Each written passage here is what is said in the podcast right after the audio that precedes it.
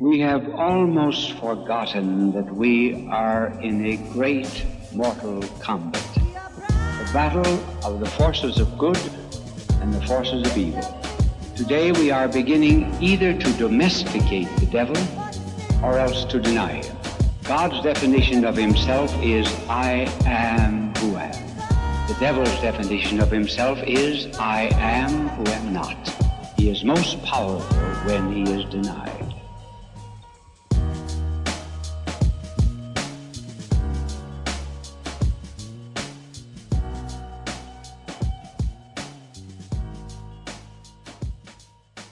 Welcome to this holy hour of power. This is War College. We promise you this is not low energy Catholic radio. This is high energy Catholic radio. We're two Catholics with PhDs in common sense. Uh, welcome to uh, to Wednesday within the holy octave of Easter. By the way, the month of April is dedicated both to the devotion of the Holy Eucharist. It's also dedicated to the Holy Spirit. And the tradition of the church has developed because Easter Sunday, which falls in April, uh, it's also the month of uh, where we celebrate the Eucharistic sacrifice that Christ gave us at the Last Supper. Also, the gift of the Holy Spirit to make us fishers of men. We call this Pentecost, which came shortly after Jesus' resurrection. Uh, today we're on with my good friend Kyle Clement and one of the instructors at Liber Christo, one of the instructors where I've learned a whole lot. It's purified my understanding of spiritual warfare. Uh, welcome, Kyle. Welcome to the uh, War College. Hey, good to be with you, Jesse. People love uh, Wednesday's show. They love when you and Dan are on. They love this. Uh, we got priests from all over the country are listening to the show as well. We got clergy. Uh, they just like the high level spiritual warfare. I got two questions uh, for you. I want to ask Kyle. They're from uh, some listeners, some some faithful listeners, and this one faithful li- listener asked. Uh, she he said, "I'm a practicing Catholic. He's a, he's a young guy, but my roommate is involved in the occult. How can I protect myself? Can I pray and drive out evil spirits out of him and his bedroom? That's the first question for you, Kyle. I think it's a great question, Jesse. I think what we're seeing is, uh, I, I think we're seeing the world in an apartment. You are seeing the the world compressed into these two roommates. Mm-hmm. Um, and so, very simply, we cannot coexist. I think that we we simply not along with the with the occult practices of paganism and this kind of thing. Um, he, he, so he's going to need to get a new roommate, basically. Um, order your life to your faith. Um, so there's the short answer. So there's not a, you know, modernly we talk about is there a workaround? No, there's not a workaround. You know, our Lord said very simply, "You're for me or against me," and so He's in a prayer he's in a house where one side of the house is praying and the other side of the house is cursing. And mm-hmm. so this is not a sustainable uh, relationship or a sustainable situation. So um, choose and move on. Yeah, that's pretty much uh, St. Paul says the same thing in, in 2 Corinthians chapter 6, where he talks about how can uh, the Lord coexist with, uh, you know, how can the Lord coexist with, with uh, Belial? How can uh, children of light coexist with children of darkness. It's, yeah, it's the same. Uh, but as he's leaving, Kyle, I mean, let's just say the guy has, say it's his best friend or something. Obviously, this guy, he has to leave. You can't coexist in that situation. Um, what's a safe prayer for uh, a friend to pray for another friend, hopefully to merit the grace of conversion for that person in one day? would you just recommend, hey, start doing a daily rosary for him, and uh, and and make sure that it's intentional that you're praying for him. Maybe maybe uh, start doing the three o'clock Divine Mercy, the twelve noon Angelus. Uh, what else would you say that he could do for his friend? Let's say it's his best friend and he really cares about his soul. Such a good question, Jesse. But simple is simpler is better. Um, you're not yet at a position to offer uh, reparation are not yet at a position to um, to offer things uh, hmm. for his conversion unless he desires it. And so, when you break this down into steps, the first thing you got to do is uh, affect a prick of conscience on the part of the person that that you are desiring conversion for or salvation for. And that prayer is very simple, tolling just multiple times a day. Every time this person comes to your mind, Lord, let them see themselves as you see them, and let me see them as you see them. Um, that it's got to be that awakening, that prick of conscience. And then once that starts, then your divine mercies, then these things really have some value. Mm-hmm. Um, but you you can't. It's like it being an EMT watching a wreck. You got to let the wreck get finished. You got to let the cars finish crashing. You got to let everything come to a standstill, and then you can work. Um, and so, what you're looking for is we're looking for this uh, prick of conscience. We're looking for this um, met, uh, repentance, then, then the metanoia which follows it. And, and one of the things really and truly that might help prick his conscience is if they really, if these two young men really have a, a pure love for each other, a friendship, is for me to look at, at you or you look at me and say, we can't live together because my faith is uh, is too important to me. It, it is more important even than this friendship, which obviously means a lot that's going to prick my conscience. If you can't live, you a good man that I admire can't live with me, um, then man, that's there's a consequence of my actions that I've just come face to face with. Kyle, give give us a little bit of, of, of kind of the the spiritual theology of the light of Christ prayer. When somebody, obviously, it has more power. Let's just say a mom and dad prayed it for unconverted kids. So when you project the light of Christ's prayer in, in, in the spiritual realm, what's happening? So a couple of things are actually you're asking great questions this morning. A couple of things are happening. Number one is it, it, moves us out of the way. One of the hardest prayers to pray, especially with our apostate children, is Lord, let nothing in me prevent them from loving you. Um, oftentimes, the demon, if he's present to them, is is projecting and is bringing about our faults and is, is accentuating our faults. None of us are without fault. Absolutely, none of us are without fault. And I think this is one of the things that that uh, we've got to do is we've got to get to where we recognize truth, no matter what mouth it's in. And so that light of Christ prayer, this is a prayer you can you can legitimately, or you can infer that a variation of this is what the prodigal father, the father of the prodigal son, was praying. Mm. Lord, let him come to his senses. Let him know that wherever he is, he is loved. Um, and and so it says in in that parable, and he came to his senses. And then immediately following that is he says, I have sinned against heaven and against my father. And so it's this realization of sin. Um, oftentimes it's we don't have this realization uh, of sin. And so that's that prick of conscience. That's that um, prick of awareness that says, okay, my uh, actions, the consequences of my actions is I'm driving virtuous people away from me. I'm driving good people away from me. I'm being distanced from uh, right community that's the prick of conscience that we're talking about. So, metaphysically, what's happening is there is an awareness within the essence of the person that they are not within um, right order, and and it's that we have within us the natural law which p- compels us to pursue right order. And so, this boy's pagan practices, his occult practices, are an offense to that right order. So, the prick of conscience is okay. This guy that I really love, that I like my behavior is going to cost this relationship. It's the same thing that the alcoholic or the addict goes through is that the um, the behavior will cause him cost him right relationships.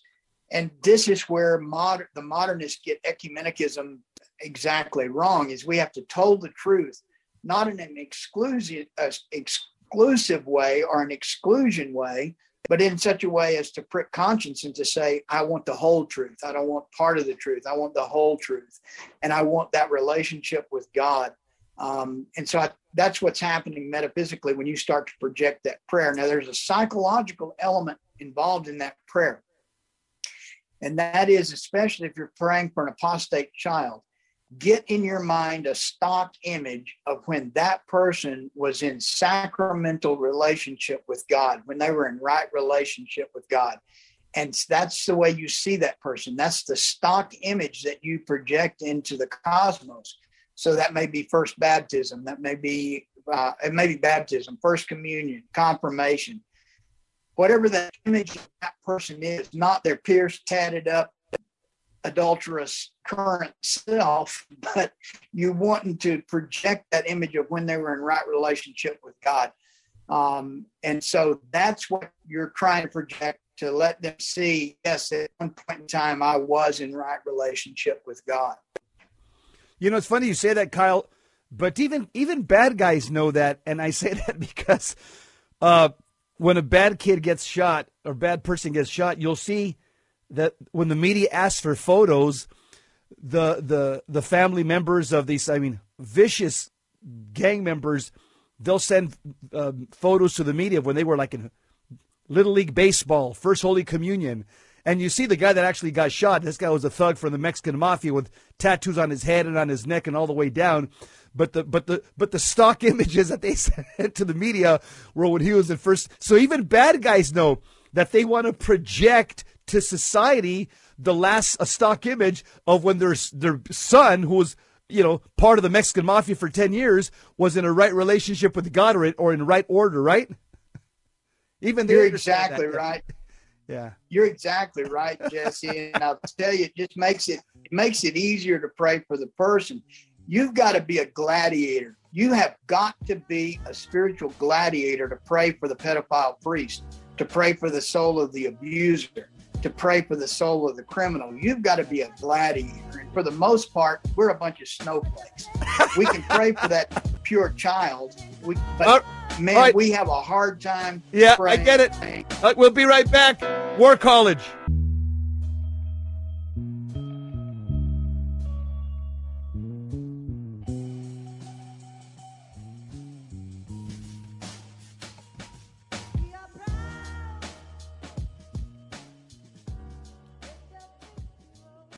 Wednesday War College. My name is Jesse Romero. Happy Holy Octave of Easter. He is risen. He is risen indeed. We are here with Kyle Clement, one of the instructors at Liber Christo, And uh, we're talking about spiritual, all things spiritual warfare today. Uh, let me just repeat this. Uh, we got people that are on the chat room. Just want to make sure that uh, that uh, we got this right. Obviously, the answer, the question was I'm a practicing Catholic, but my roommate is involved in the occult. How can I protect myself? Can I pray and drive evil spirits out of him and his bedroom? So, Kyle, the best way for him to protect himself is A, would you say, obviously, live in a state of grace and move out, correct? Yeah, live, live in a state of grace and move out. Uh, let's, you're exactly right, Jesse. That's the short, but let's, let's look at this from another standpoint what if this guy, his roommate, is saying uh, to his uh, warlock, "Look, my uh, my roommate is this practicing Catholic. How can I put curses into his room? How can I diminish the prayer that's in our apartment? How can I?"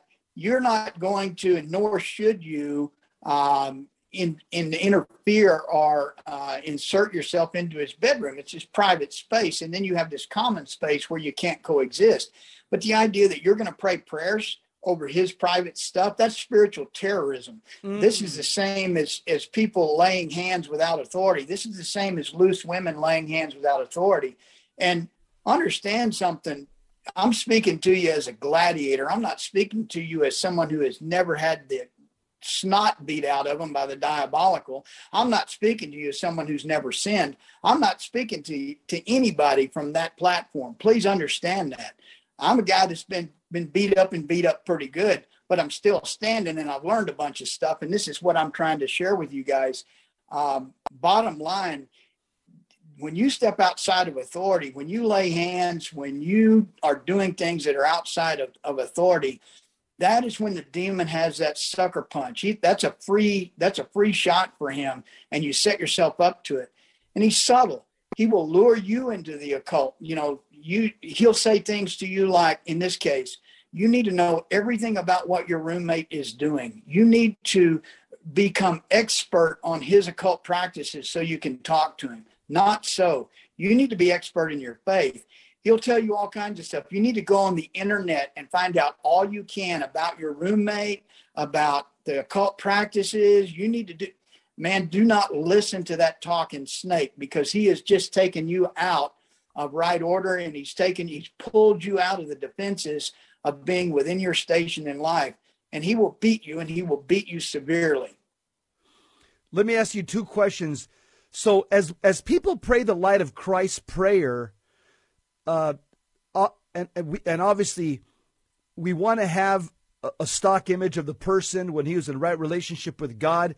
That image in our, it's an image in our mind, or do like people get a picture of the person maybe in First Holy Communion and they're holding that picture up? Uh, are we projecting this image mentally to God? That's the first question. Uh, and and the second question is uh, is obviously we're praying for God to give him that prick of conscience. Correct? That's that's the, the, the intention of that prayer. Correct? It's absolutely right. And so I, I advocate that you put it on your refrigerator. You put it, you know, get bring those pictures out, have it on your phone. Do you have time for a five minute true story on, on how this works? Yeah, absolutely. yes. So about 10, 15 years ago, now understand that no good deed goes unpunished. And the reason I'm telling people you need to stay within your right order, you need to keep yourself clean, is because there have been times where I've stepped out. All of us have stepped out doing what I do and for whom I do it. I'm not going to tell you I'm a high value target. I'm just going to tell you I've had my share of sucker punches. I've had my share of being jumped in the street spiritually, the spiritual equivalent of that. So um, uh, this is not theory. Um, and so, true case, woman calls, and her her son is living abroad. She was in the United States, and he was living abroad. And he had become uh, involved with a young woman. They had moved in together, and this young woman was in the occult. And so she had begun doing things to this and with this young man that were uh, inappropriate, to say the least. Well, when she leaves him, and this is a normal scenario, very normal scenario. I don't want to go deep into it, but uh, essentially there is a seduction, there is um, a use and abuse, both spiritually and psychologically, sometimes physically. In this case, the uh, perpetrator was the woman. Uh, she moves out, leaves this boy devastated. And so she would periodically send him uh, texts telling him how reprehensible he was. Because the texts were from her, he did not have the strength to um, to refuse to to look at it. He he and so she was playing him along. Essentially, the demon was milking him for despair. The mother called because he had become suicidal. He had become suicide, had suicidal ideation but it was of a diabolical nature. And we can go into that at another time. There's some very unique features to, to see that. But what he had begun doing to his mother was sending her pictures on the phone, text of the method in which he was going to kill himself. And it was pu- purely a form of psychological abuse against his mother. He was doing to his mother what this young lady, a form of what this young lady, young woman was doing to him. And so his mother was very distraught. She said, How do I, I fight this? I said, Pray that. And his father was dead. And so uh, his mother was a widow. And so the prescription was go on the protocol, but pray the light of Christ prayer. And every time he texts you, you text him back his first communion picture, his confirmation picture, his baptism picture. You just constantly send that back whenever he sends you anything took six months for it to break. He went to confession. He's clean and he's still, and he, he's living a liberated life that's been over five years ago. That's the true story of how that works, but you just have to keep it up. Was she also doing the light of Christ prayer in addition to sending him a picture? She was doing both? Yes. Wow. Yeah, she was doing the light of Christ prayer constantly because in the prescription is whenever he, whenever you think of him, whenever he's on your mind, that light of Christ prayer, and then she would do that projection. He'd send a text or a picture, send back no words, just simply a picture of him at First Communion, his baptism, his confirmation. You know, Kyle, it made sense. You, you said something the last segment that this is that we can infer, and I just read it right now during the break, uh, Luke 15, the prodigal father. Uh, you're absolutely right. I never, I never made that connection. That is probably some modality of the prayer that he prayed for his son because he prayed that his son would come to his senses. And that's precisely what the light of Christ prayer is. Yeah. It's to give your son, your daughter, that prick of conscience, uh, so that, so that, so our, our, when we're projecting the image, let's say, of our unconverted son or apostate son, we're projecting that image to God in prayer, correct? not yes, not only to God, but we're letting the demon know that he's won because that's not the way we see our son. We don't see our son in his apostate and sinful behavior that self. See that we're not projecting out there um, when he's in right relationship. So, so we're projecting into the cosmos just in prayer to that spiritual realm where there's angels and demons. Obviously, that that's that's where the projection is. Correct. Okay. Uh, this is Jesse Romero. This is War College. We'll get Kyle Clement right back. Uh, we're having an interesting conversation about uh, the light of Christ prayer. So the question was uh, the person says, I'm a practicing Catholic, but my roommate is involved in the occult. How can I protect myself? Can I drive out? Uh, can I drive? We got Kyle back. Kyle, can you hear me? I'm here. Okay. I can yeah. hear you, Jess.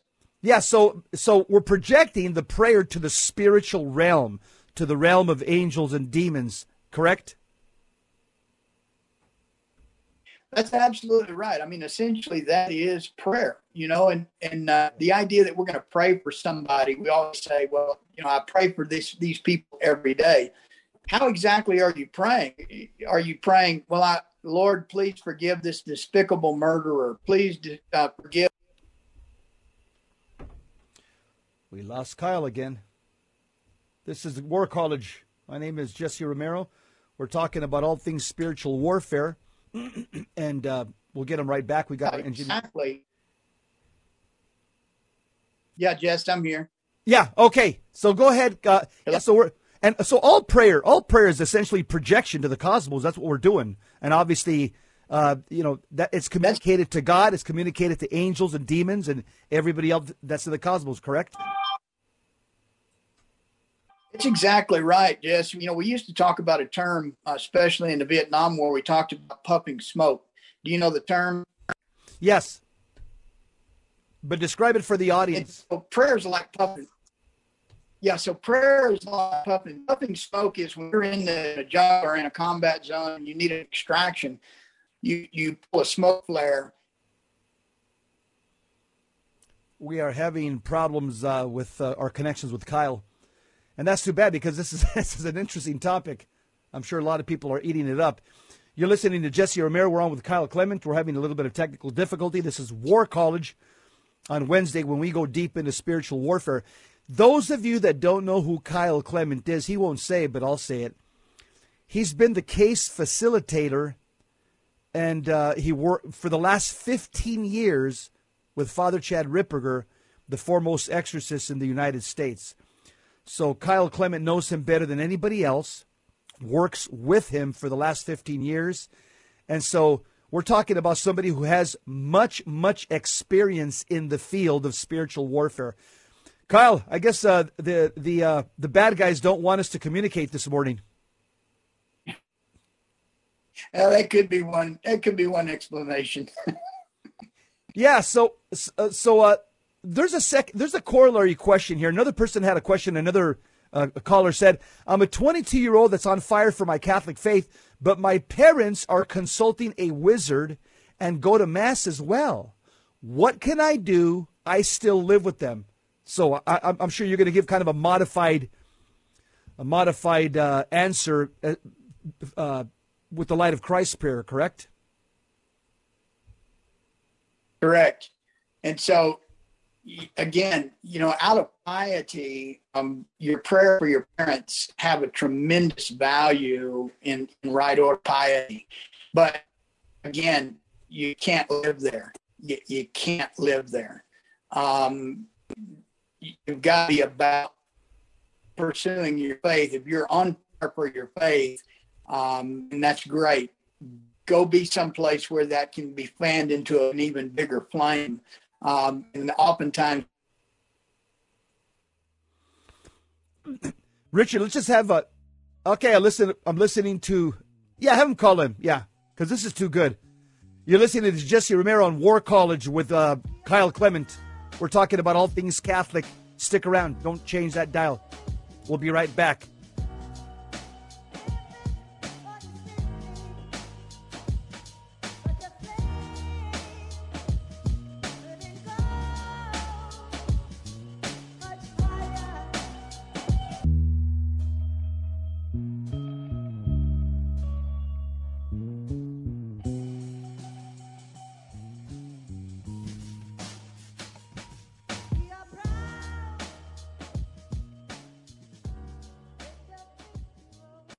War College, Jesse Romero, Kyle Clement. For those of you that don't know Kyle Clement, he's not going to say it, but I, I, I'm going to say it. He is the most literate, informed, well rounded lay Catholic in the world when it comes to healing, deliverance, and exorcism. Why do I say that? Well, he's uh, he's been working with Father Chad Ripperger as his right hand man, literally his right hand man for the last 15 years. Uh, and so there's nobody that's seen more uh, than Kyle Clement as a lay Catholic on planet Earth when it comes to healing, deliverance, and exorcism. Kyle, the question was, and now we can hear you. I think the, the I think the bad guys didn't want us to communicate via via Zoom or Skype, but we still have the telephone. Again, the question is for those that are just tuning in. The question is, I'm a 22 year old that's on fire for my Catholic faith, but my parents are consulting a wizard and go to Mass as well. What can I do? I still live with them.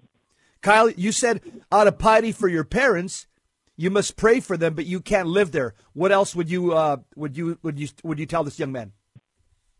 So before you leave, before you just leave, is is just sit down with your folks and say, look, what you're what you're doing is inconsistent with our Catholic faith.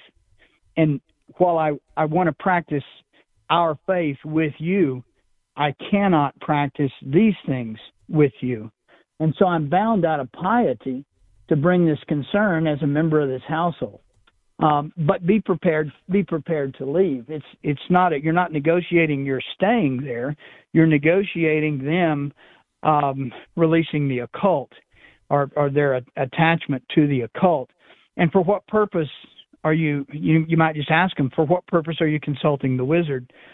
What, what are you seeking? Um, because the form that you're seeking this is inconsistent with our Catholic faith. And then what do you, what are you asking that God's not providing and, then why are you asking it? I think that it, it gives the opportunity for a deeper, um, relationship with your parents, but you have to be prepared to to leave that household. Um, you know, Matthew 18, our Lord says very clearly, "I come uh, with a sword, not to unite, but to divide, to set father against son, mother against daughter." This is our Lord speaking. This, this is this is our Lord being very straightforward. It's amazing the desire in the modern person for the occult and we don't recognize the the occult. We don't recognize offenses against the truth when the internet is is just two clicks away. You can find out anything, uh, or you think you can find out anything. Some of it you should know, some of it you should not know. Some of it you don't need to know. Some of it's beyond your your station, but there's no filter. There's no um, there's nothing to keep these people from going to the wizard or going to the internet and accessing knowledge and or power uh, or supposed power, and it leads them into a very compromised position. So back to your uh, young man, have the heart to heart with your mom and dad and say, look, I I can't stay here if, if this is this continues. Um, hope that's straightforward enough. Yes, uh, and would you also recommend, like for this this young man, he's leaving the house.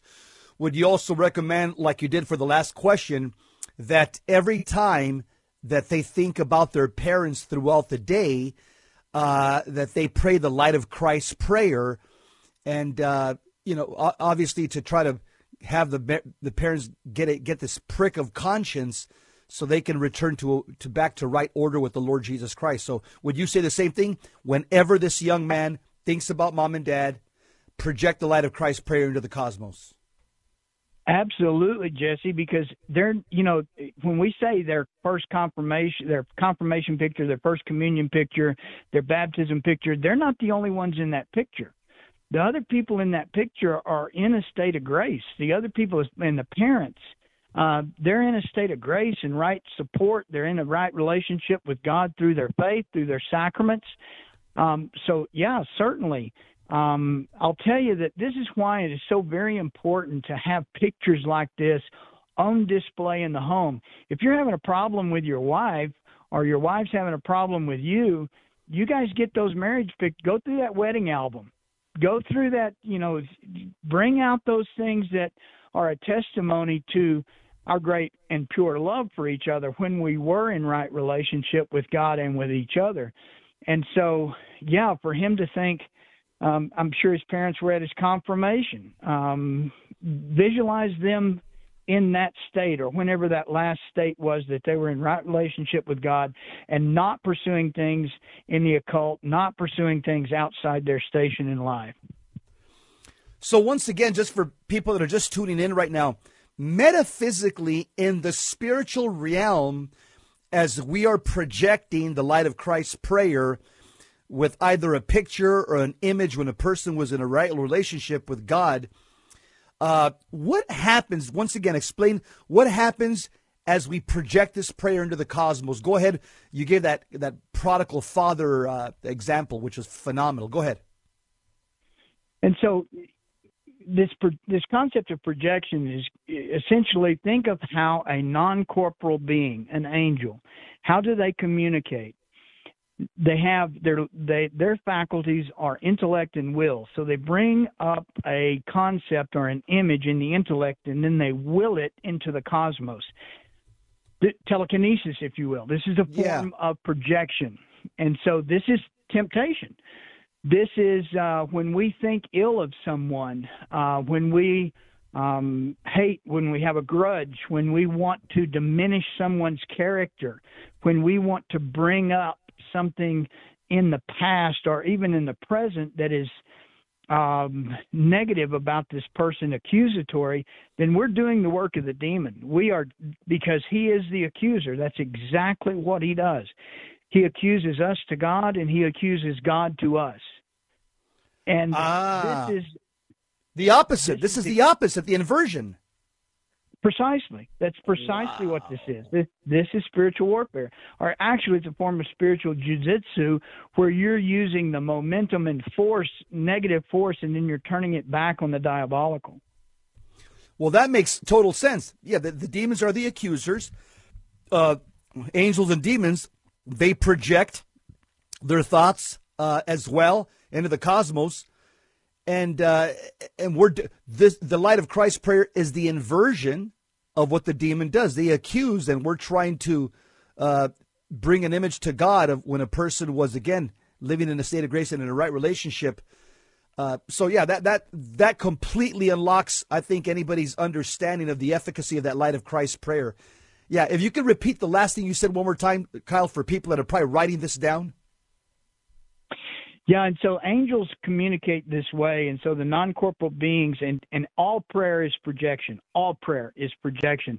Not all thought is projection. However, it can be elevated to projection depending upon how strong our will is um, to will the image, to to will the image into the cosmos. And so when I say into the cosmos, I'm talking about into the ethereal, into the spiritual realm. It's not some new age term, but cosmos is literally the order which God brought um, and imposed upon chaos. So he brings cosmos out of chaos. And so the reason I'm bringing this up is when we project that image of them in right relationship, this is um, it's taking the accusation and turning it around because the demon accuses us to God and God to us thereby damaging the relationship between us and God. Um, mostly, well, exclusively on our end. And so what this does is this reestablishes the medium of grace. It reestablishes um, when this creature was in right relationship with God. And so it's an understanding that yes, not only was it achieved once, it can be achieved again and it can be sustained. The demon does not want us to think that. Um, the demon wants us to think that God has abandoned us or whatever we've done is so heinous that God will have nothing to do with us. Um, and this is not so. Where humans are not beyond redemption, the demon is. That's phenomenal. This is exactly verbal verbal judo or verbal jujitsu, what you're saying. So, Kyle, uh, you mentioned that that's the way angels and demons communicate, correct? By projection, correct? That's exactly right. Yes. Yeah, so this is this is this is old school Catholicism. This is something that uh, you're not going to get at, at uh, Saint Diversity's Parish or Saint Miscellaneous Parish for sure. Kyle, let's go to another, let's go to another topic, uh, and this will probably be the last one because I'm sure you're going to have a whole lot to say about this. Talk to us about the Epiphany Home Blessings. The Epiphany Home Blessings. It's supposed to be done on on the Sunday, the Feast of the Epiphany. It's supposed to be done uh, by a priest, but it can be done by the head of house. It's a special prayer. You can find it on the internet. Uh, you know, the Epiphany blessings. Uh, you need uh, blessed chalk. It has to be blessed by your priest if the, if the man of the house is going to do it. And then you put on on uh, the uh, the doorways of the house of the of the inscription the year 2022 would be this year 20 plus C plus M plus B plus 22. You bless the doorway. Let me ask you, in, in regards to spiritual warfare, have you seen this as an effective tool? Because a lot of people use the term haunted houses. My house is haunted. Instead of instead of using the term uh, you know house infestation until their thoughts are purified. So when a Catholic starts seeing preternatural activity in the house, uh, is the Epiphany blessing one of the tools of spiritual warfare that you would recommend? The Epiphany blessing would be a tool of spiritual warfare I would recommend after the house, the infestation has been addressed. Again, it's hmm. going to be a house divided if we simply um, paint the the, the lintels uh, if we simply put the blessing. So let's go back and, and look at this blessing from a deeper theological standpoint. Hold the thought. So, hold the thought. Hold the thought. We'll be back. Kyle Clement, Jesse Romero. We're going to be talking about the Epiphany Home Blessings. Don't go anywhere. War College. War College. We'll be right back.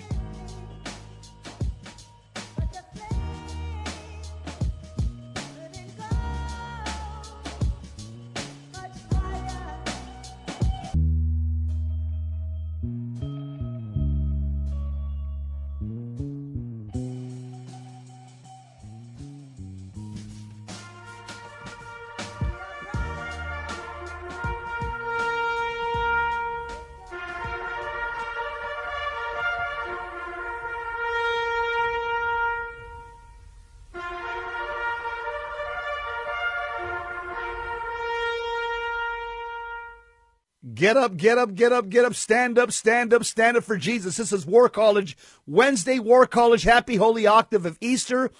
Jess Romero, Kyle Clement. Uh, Kyle Clement needs no introduction for those of you that are involved in spiritual warfare. This is, uh, I, am a black belt in karate. I trained with the best fighters in the world back in the 80s and 90s. I, I, I could name you the world champions that I trained with.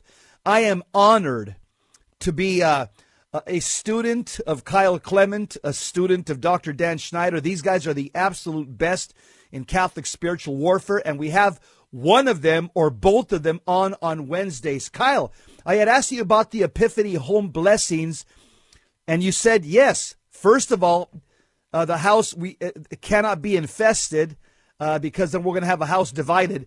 Can you proceed and tell us when this should be used properly? Yes, so once the house is cleansed, but let's look at what is the somebody did come up with the epiphany blessing uh, out of whole cloth, and so let's look back and see what are the precedents, the precedents, what are where did this come from? And so I'll take you to um, the concept of the mezuzah. A mezuzah was a piece of rolled up parchment with a quote, at least one quote from scripture that was attached to the doorpost in Jewish households. And it and it would begin with um, listen, hear, O Israel, the Lord uh, is God. Mm. And so this concept of mezuzah marks the doorpost. Now let's think about this. So when we mark the doorpost in any place that the Jew was living. If you're in the Jewish ghetto, if you are in um, the center of Jerusalem, Jewish occupied Jerusalem, the mezuzah is um, is a very common looking thing. But let's suppose that we were in um, we were in Berlin, in a an affluent part of Berlin. Are you and you're a Jew? You're going to have your mezuzah where it's out and ready, where you can see it where everybody can see it. Uh, you see what I'm where I'm getting at. Yes, yes, absolutely. Yeah. yeah. Any of these weapons, we got to understand something. They've got a muzzle flash. They're gonna. They're going to. This is what would. Uh, this is what gets snipers killed is the muzzle flash. Mm. Because if somebody, the best ghillie suit, the best com- camouflage, any of that he can't absolutely suppress the muzzle flash. And so if someone sees the muzzle flash, then they've just spotted him. So you no matter how powerful the weapon, it has other elements to it that that you need to be aware of. And so the Epiphany blessing is a very powerful weapon. Um, it also identifies you as a Catholic. Mm. It identifies you as a practicing Catholic.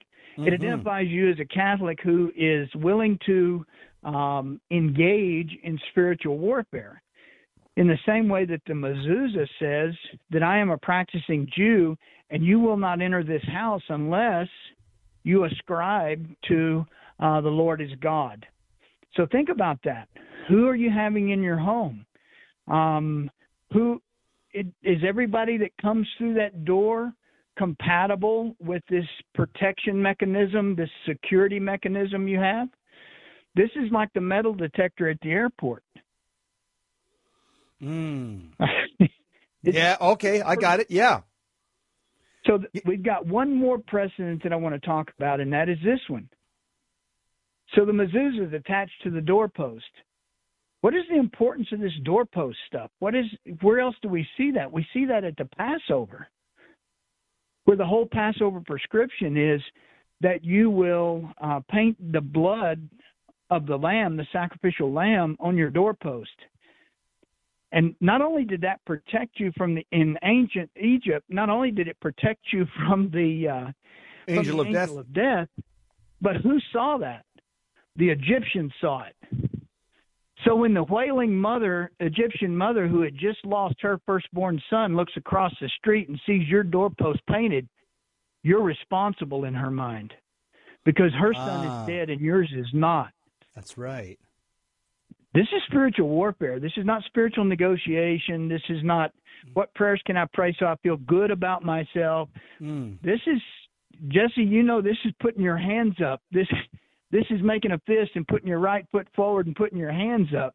Yeah. This is a this is a combat stance. So don't take the Epiphany blessing as um, something quaint and without meaning because it is absolutely full of meaning. It pulls on the mezuzah, it pulls on uh, the painted doorpost and, and lintels of the uh, of the Passover. So that having been said, Follow the formula. It is for the man, the the male head of the household, um, to to do this blessing as the head of his domestic church. Now, if he's been doing his job and he's been blessing the house and its inhabitants, and he's been ensuring that there is uh, purity of practice and purity of thought, word, and deed, not only in himself but in those in the household, then the Epiphany blessing is an affirmation and it's something that is looked upon um, and, and brings great solace. But I will tell you that the Epiphany blessing on a doorway that does not have a holy water font, a holy water basin, um, you've got a little bit of a slacking there. You're doing something that's cultural. The blessing becomes more cultural than it does uh, combate or, or toward the democatio. Jesse, you're of an age, and I'm certainly of an age that every door in every Catholic household, especially the ones you went in and out of, had a very small receptacle that had holy water in it. And you blessed yourself coming and going. You remember that? Yep, yep, yes. Mm-hmm. So, where are those anymore? We've lost that practice, but you'll find them in the Romero house, by the way. yeah, you'll find them in the Clement house too. You know, it's uh, so what you're telling me, and I, it's it's very clear uh, the Epiphany blessing, it, it's it's going to attract the enemy, the diabolical, if there's a house divided, if people are not living a well ordered life in a state of grace. What you're asking is is yeah, you you took in a defensive stand or an offensive stance, but uh, you're not equipped to fight. So it's for serious Catholics. That that's what I hear you saying. The Epiphany home blessing is for serious Catholics that basically have the Joshua 24:15 attitude as for me and my house we will serve the Lord, correct? Absolutely right, Jesse. You you hit the nail on the head. Um, and there is a difference. There's a big difference between imploring and desiring relationship with God with God solely for protection, than desiring relationship with God for service, um, and and to be incorporated into His household, not as not from a seeking protection in the primacy, but seeking to serve in the primacy. Got it. Uh, Kyle, you got like three three minutes to answer this question. Maybe we'll do it on the next time you're on. But uh, talk to us a little bit about the, the theology of this. You know, this, this, I, I, no, that's that's not fair. I don't want to ask you about the Sacred Heart. There's just too much to talk about there. We'll save it for another time. Uh, for, for the next time you're on, because we got two minutes left.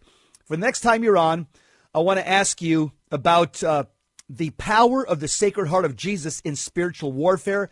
I know one of your friends that you know, uh, Monsignor Esseff, he says he uses it quite effectively to do house blessings. So that, that we'll pick up the next time on that on uh, the theology of the, the power of the Sacred Heart of Jesus. Uh, in in reference to house blessings, especially, we'll go through the theology of that. But uh, we got about uh, two minutes. Carl, you want to wrap up some loose ends of of uh, what we talked about today? We talked about the Epiphany blessing, and we talked a lot about, and you did a deep dive into the whole theo- theology of uh, of uh, the prayer, the light of Christ prayer. For those that are just tuning in right now, once again, give a, a simple definition of this light of Christ prayer, and it probably comes from Luke chapter fifteen. Go ahead, Kyle. So, this light of Christ prayer is one of the most succinct ways to articulate the desire for the salvation of another soul. That's the easiest way to say it. And mm-hmm. if our desire for salvation is pure, then what we're saying is, Lord, let them see themselves as you see them, and let me see them as you see them.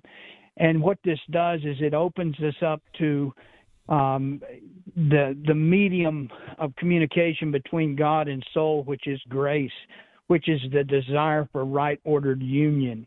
And so this prayer is a it's a very short, very succinct prayer, but God is simple. God is so very simple. He is love, and this returns us this prayer opens up the channels of pure charity, pure love of neighbor for love of God. You know, Lord, let them see themselves as you see them, and let me see them as you see them.